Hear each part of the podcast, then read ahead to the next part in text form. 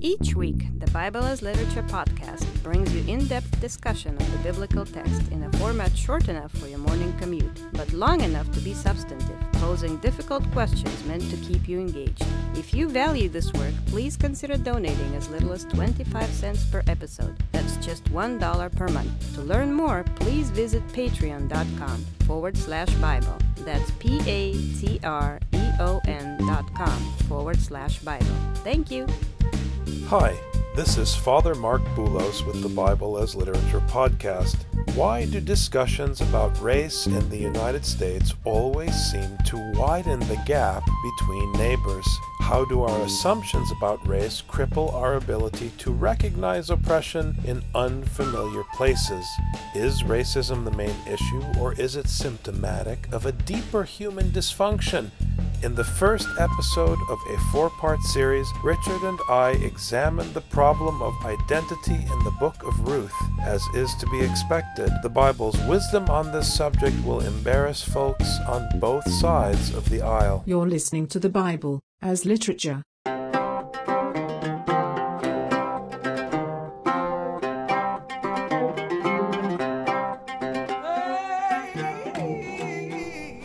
This is Father Marc Boulos. And this is Dr. Richard Benton. And you are listening to episode 89 of the Bible as Literature podcast. We have talked again and again on this show about the problem with assuming that the New Testament says something new. It doesn't. The New Testament simply takes something old and represents it to a broader audience. Knowledge of the Bible and knowledge of the biblical text is enough to disabuse this notion. People make an assumption that Jesus is here to bring peace, so that when Jesus talks about a sword, people get into a tizzy because it doesn't jive. It's necessary to really look at the text, take the text seriously, and take the text as primary. And before one gets in a tizzy about the Bible disagreeing with you, get into a tizzy about you disagreeing with the Bible. If we begin with that presupposition, I think we're going to be in much safer shape. This idea that there has been a progression in human civilization in terms of our humanity and our wisdom over time and improvement is a false assumption. It's a broken idea. One might look at, for example, Galatians and say, well, Paul talked about circumcision, but now we understand that it's about racism. But just last week, there was a black candidate who's part of the public discussion about race and culture and all of the different topics that impact the election season. We had a black candidate saying that a Muslim shouldn't be eligible to become president of the United States. So there's something dysfunctional about modern discussions of race. And our way of talking about race in the United States is not an enhancement of human wisdom. You could argue, actually, that it's the decay of wisdom. Because even before Paul, there were numerous texts in the Old Testament that didn't deal just with questions of race, but dealt primarily and fundamentally with the question of identity, the problem of identity which encompasses race, it encompasses behavioral function, it encompasses every kind of othering that human beings do that proves to be destructive. Ever since Abraham is welcomed with hospitality by the Hittites, we have this problem of identity because identity usually lines up this group versus that group with the good group and the bad group. And when Abraham is working with this Hittite, the Hittite is more than generous to Abraham in offering him land. It's really important to understand the deficiencies in modern ideology. I was fortunate yesterday to have lunch with a Palestinian intellectual from Bethlehem, and he was sharing with me an observation made by a famous poet, Mahmoud Darwish, that dialogues are problematic that what Palestinians should be engaged in is not dialogue with the Israelis, but neighboring with the Israelis. Because when you have a dialogue with the Israelis, you have two identities facing off against each other. Everybody wants to do dialogues all the time. They're very impressed with this concept from Greek philosophy. But the Semitic tradition focuses on neighboring. Because when you neighbor someone, you actually behave correctly towards them, you take an interest in them, and you engage with them on a familiar level, and identity no longer functions in that setting. Or neighboring should at least trump identity. It's easy to have an opinion about a Jewish person or a Palestinian person. It's much harder, as everyone knows, when you actually have a personal encounter with the other. You're forced to actually deal with the data of the other versus your Platonic ideal of the other. All of this, though, is not something that's being discovered by modern ideology. It's something that we received from our ancient wisdom traditions that we constantly forget and constantly need to be reminded of. And today we wanted to talk about the book of Ruth because so much of what the New Testament is depends so heavily on the scandal of Ruth. The problem in Ruth is that we have this Moabitess, and the Moabites are an historical enemy of the Israelites. And so we have a Moabite who's the best person in the whole story who is willing to sacrifice everything for the sake of not her people, but for another people. And when you mentioned this idea of neighboring, this is something that I have blogged about and how one has to learn how to become good neighbors with people, how one does have to open themselves up to others and make themselves vulnerable in order to learn and in order to become close to people, in order to understand the people around them. This is what Ruth is doing herself. So the problem that the book of Ruth is confronting is this idea of the good Israelite and the bad Gentile, because we're confronted with this person who is the good Moabitess who sacrifices herself for Israel and who is willing to give up everything for the sake of not only Israel, but also for helping a widow, which we should hear that with good biblical ears to understand that this is the top or maybe even the main ethical call, which is to help the orphans and the widows, she is dealing with a widow and is willing to give up her livelihood in order to help out this widow.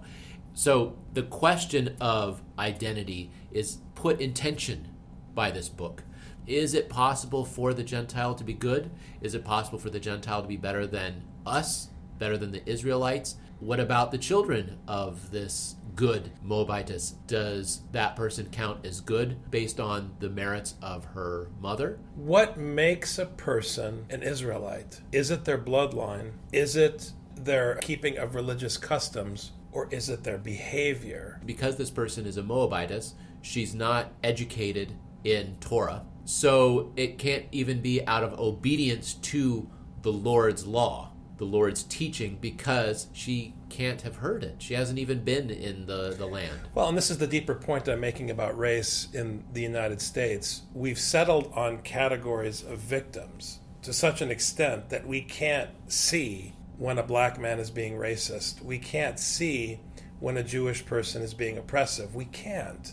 The litmus test of our time, the test of whether or not someone really cares about race, is how they interpret the Middle East, how they interpret Islam, because so many people who are hung up with issues of gender, race, or color are completely blind or at least ambivalent about the persecution of all types of different kinds of people, especially when the victimization of another group calls into question their ontological understanding of traditional categories of victim in the United States. This is constantly changing. I think we need to be thinking about that, Father, because we, for example, have friends from Spain and they moved to this country. And in Spain, people from Latin America tend to be of a lower socioeconomic class. When our friends moved here to the United States, they became close friends with a lot of Latinos on equal terms because of language. And as a result, the distinction between the socioeconomic classes that were in Spain then changed once they came to the US. Ontologically, nobody changed. Mexicans were from Mexico and Spaniards were from Spain. But once you move from Spain to here, the context changes everything. It's how does it function? A progressive insisting that no, this category is a victim, and a conservative reacting to that saying, no, we're also victims too both the progressive and the conservative in that scenario sound ignorant to my scriptural ears. It's like trying to insist that a stove is hot. No, stoves are hot. Well, my stove is cold, but my stove is hot. You're locked into a kind of self imposed blindness or ignorance because you're just making an assumption about how something functions and assuming it always functions that way, and it's not true. And until we learn to start thinking in the functional category of other instead of the ontological category of our victim du jour, we're not only going to fail at trying to address the problem of racism, we're going to create new problems because every ideology is a defensive reaction against another ideology. So it's very important that we set aside Western progressivism and look deep into our biblical roots to understand how we can address these modern mm-hmm. problems. And I think the book of Ruth is a great starting point. Right. The book of Ruth is understood in oversimplified terms as simply the description of a virtuous woman, and therefore women in our culture should imitate the virtue of this woman. And I think what you're saying, Father, and what we we're discussing brings it to a much deeper level that this has to do with insider and outsider and what it is to be obedient and what it means to be a correct person. Now it came about in the days when the judges governed that there was a famine in the land. And I think it's important here, right off the bat, it's not in the day of the king, it is in the period of time when the people of Judah are governed under the authority of the Torah, shepherded by judges who interpret God's instruction and who make sure that God's instruction is followed and applied in the land. There's no king. This is before David's line. So it was in that period that there was a famine in the land, and a certain man of Bethlehem in Judah, that's my family's hometown, I'm very proud of that, a certain man of Bethlehem in Judah went to sojourn in the land of Moab with his wife and his two sons. So anyone reading this is going to say this is before David, yet we're talking about the city of David and Judah, right? Because the person reading this, I mean, I know that people like to assume that these texts were fragments written at different periods and different times we've said over and over again that someone reading this is reading it in context of the whole canon.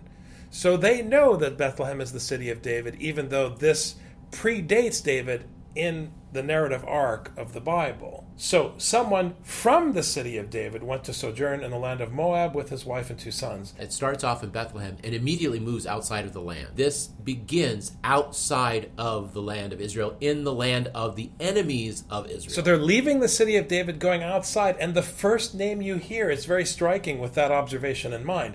The name of the man was Elimelech, which means God is my king. So, it's the time of the judges.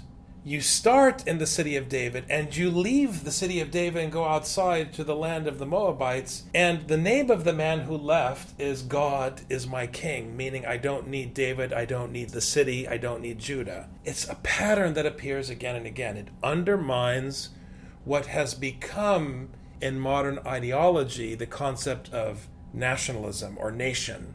Already in the ancient world, you have the book of Ruth undermining the concept of nation and king. And the name of his wife was Naomi. And Naomi could be from Naaman in Hebrew, which is related to the word grace, Naamat, which could mean pleasant or graceful. And the names of his two sons contrast and conflict with these names. So the first one was Mahlon, which implies sickness or suffering. The name of his second child, his second son, was Chilion, which could mean failing or annihilation. Both were Ephrathites of Bethlehem and Judah. Now they entered the land of Moab and remained there.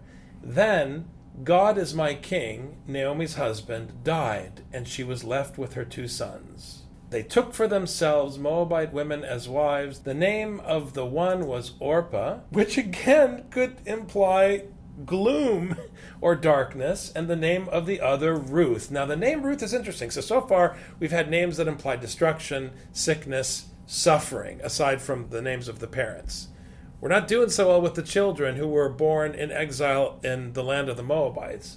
But then there's this name Ruth. What's going on with the name Ruth? Well, it's difficult to understand exactly what this name Ruth might mean. Oftentimes, when people are trying to understand the etymology of a name, they have to make some leaps in logic. Sometimes people want to put an extra consonant in root, which is the Hebrew. You can put an ein in there, which would mean it has something to do with friendship, or an aleph in there, which can mean something about seeing or something like that, the one who is seen, maybe. So some people will do that in order to come up with an etymology for the name, but it's very difficult to come up with a clear etymology. You know, when I was doing my PhD, as they always say, be suspicious of the dictionary because people do have to make presuppositions even when they are writing the dictionary, even when they're giving you a meaning of the word, there are leaps in logic they have to make. I think that both of those etymologies of this word have some validity to them, but I think that this one's is much more difficult to tell than, say, Elimelech, which is very clear, my God is king, and Naomi very clearly means my pleasantness, but Ruth and Orpah are much more difficult to etymologize. You have the facts of the grammar, and when the facts of the grammar are inconclusive, your only other option is to do a word study. How is this term used in the text here or elsewhere? Now, in the case of Ruth, you pointed out to me earlier as a linguist that Ruth doesn't have a consonantal root, which is what makes it so challenging, especially challenging. But we have to assume, as students of the Bible who are committed to the Bible as literature, we have to assume that the author who's been so purposeful about the choice of names potentially has a purpose in this name Ruth. So, as we read through over the next four podcasts and try to understand what's going on in this text, I think we need to keep coming back to the question of what the best interpretation of Ruth's name should be based on the narrative. Yeah, I agree. So, they lived there about 10 years. Then both Mahlon and Chilion also died, and the woman was bereft of her two children and her husband. They took Moabites as wives. This is a no no. You're not supposed to marry Moabites. Israelites are not supposed to marry Gentiles because they might distract them, they might cause them to follow after other gods. This is what we read in the Torah. So, in being married to these people, they're already on shaky ground. Then she arose with her daughters in law that she might return from the land of Moab, for she had heard in the land of Moab that the Lord had visited his people in giving them food. So she departed from the place where she was, and her two daughters in law with her, and they went on the way to return to the land of Judah. When her husband was alive, she was married to a man whose name proclaimed, God is my king. He left Bethlehem and she followed him into the wilderness. And then she heard that God, the same God, had moved back to Judah to bless the people. So she went back to Judah. So there's something special here about Naomi that she's just at ease. She has no difficulty whatsoever going where God goes. This story always reminded me a little bit of Jacob and going down to Egypt where there was food, and then afterwards they took their trip back to the land. In this way, Moab always sounds a little bit like Egypt to me. And unlike Jacob, they're bringing back Egyptians to come live in the land.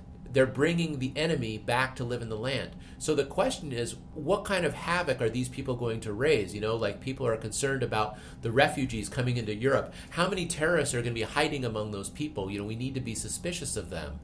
Do we need to be suspicious of Orpah and Ruth as they infiltrate the land of Israel as economic refugees looking for food? We'll have to see what happens. And Naomi said to her two daughters in law, Go, return each of you to her mother's house. May the Lord deal kindly with you as you have dealt with the dead and with me. Respect for the dead, and this becomes prominent in Roman culture, is foundation of piety. Because it's associated with elders, those who went before you. So you've shown respect to the dead, and you've shown respect to me, your elder.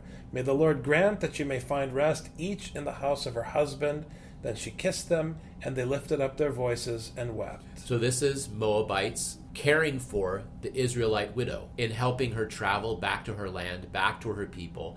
They put themselves in potential danger, three women traveling by themselves in order to make sure that their mother in law is taken care of. And they said to her, No, but we will surely return with you to your people. But Naomi said, Return, my daughters. Why should you go with me? Have I yet sons in my womb, that they may be your husbands? So here, Naomi is concerned about their economic well being. So Naomi is being correct, but it raises the question why can't they go back to Judah, which is supposedly governed by God's teaching? without fear of being abandoned. I think already Judah is failing a test here. Why can't these Moabite women be as welcomed and embraced in Judah as Naomi was embraced in Moab? It's unclear at this point whether Naomi is endorsing the class system in Judah that looks down upon the other from Moab, or whether she herself is powerless to overcome it. But the point is, where her daughters showed hospitality to her in a strange land, her daughters in law, she's not able to return the favor. Right. What she's assuming is that, okay, you're young women, you have no children, you need to get married. You're a Moabite, I'm a Judahite, we find ourselves in Judah. You need to get married. You should not get married here, or you cannot get married here. So you should go back to Moab so that you can have husbands. Whatever reason she has in her mind that a Moabite woman can't get married in Judah is motivating her to tell her daughters in law to leave. But what's beautiful about this story comes in the next verse. And they lifted up their voices and wept again, and Orpah kissed her mother in law, but Ruth clung to her. Ruth and Orpah are not judging Naomi, they love her. And that's it. Then she said, Behold, your sister in law has gone back to her people and her gods. Return after your sister in law. But Ruth said, Do not urge me to leave you or turn back from following you, for where you go, I will go, and where you lodge, I will lodge. Your people shall be my people, and your God my God. Wherever you die, I will die, and there I will be buried. Thus may the Lord do to me, and worse, if anything but death parts you and me. So here, Ruth doesn't judge Naomi understands that going back to Judah could result in her homelessness and abandonment. But she doesn't want to go back to the other gods like her sister. She wants to remain faithful to Naomi, whom she loves. She's committed to this relationship, which is really important in the context of God's teaching. A relationship is not something you can transgress with or without a certificate. And she's willing to throw all caution to the wind and simply commit herself to the love of neighbor and to the love of God. This is the DNA of the New Testament. It's important to recognize that here Ruth is choosing to live outside of her land. She chooses to turn her back on her family in order to help this widow. She's willing to leave the place where she knows she's only lived in Moab up to this point. She leaves her land, she leaves her people for the sake of caring for a widow, and even declares the Lord as her God in order to do so. And when Naomi saw that she was determined to go with her, she said no more to her. Because if Ruth is willing to take on all this risk, and if Ruth is pledging her life to the love of neighbor and to the service of the God of Elimelech, what can Naomi say? She's already said, I can't help you because I can't provide a husband for you. What more can she say? This is what a real relationship is. This is what real neighboring looks like, and this is what real community is. So you have this powerful example in the relationship between these two women. So they both went until they came to Bethlehem. And when they had come to Bethlehem, all the city was stirred because of them. And the women said, Is this Naomi? She said to them, Do not call me Naomi, call me Mara, for the Almighty has dealt very bitterly with me. So now her name is no longer pleasantness, it's bitterness. I went out full, but the Lord has brought me back empty. Why do you call me Naomi, since the Lord has witnessed against me, and the Almighty has afflicted me? So Naomi returned, and with her Ruth the Moabitess, her daughter in law, who returned from the land of Moab, and they came to Bethlehem at the beginning of barley harvest. So I'm going to argue with one translation here. I'm going to say it's not who returned from the land of Moab because she turned from the land of Moab.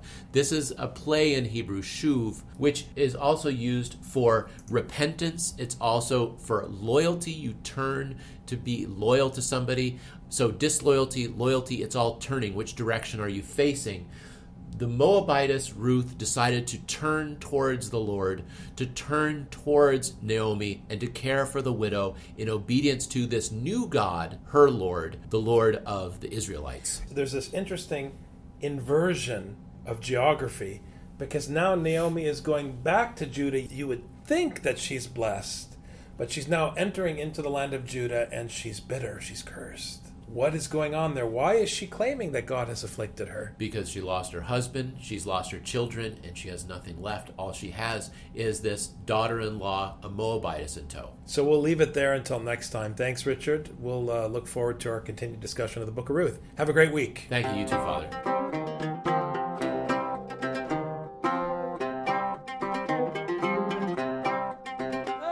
You've just heard the Bible as literature. Thanks for listening. The Bible as Literature is a production of the Ephesus School Network.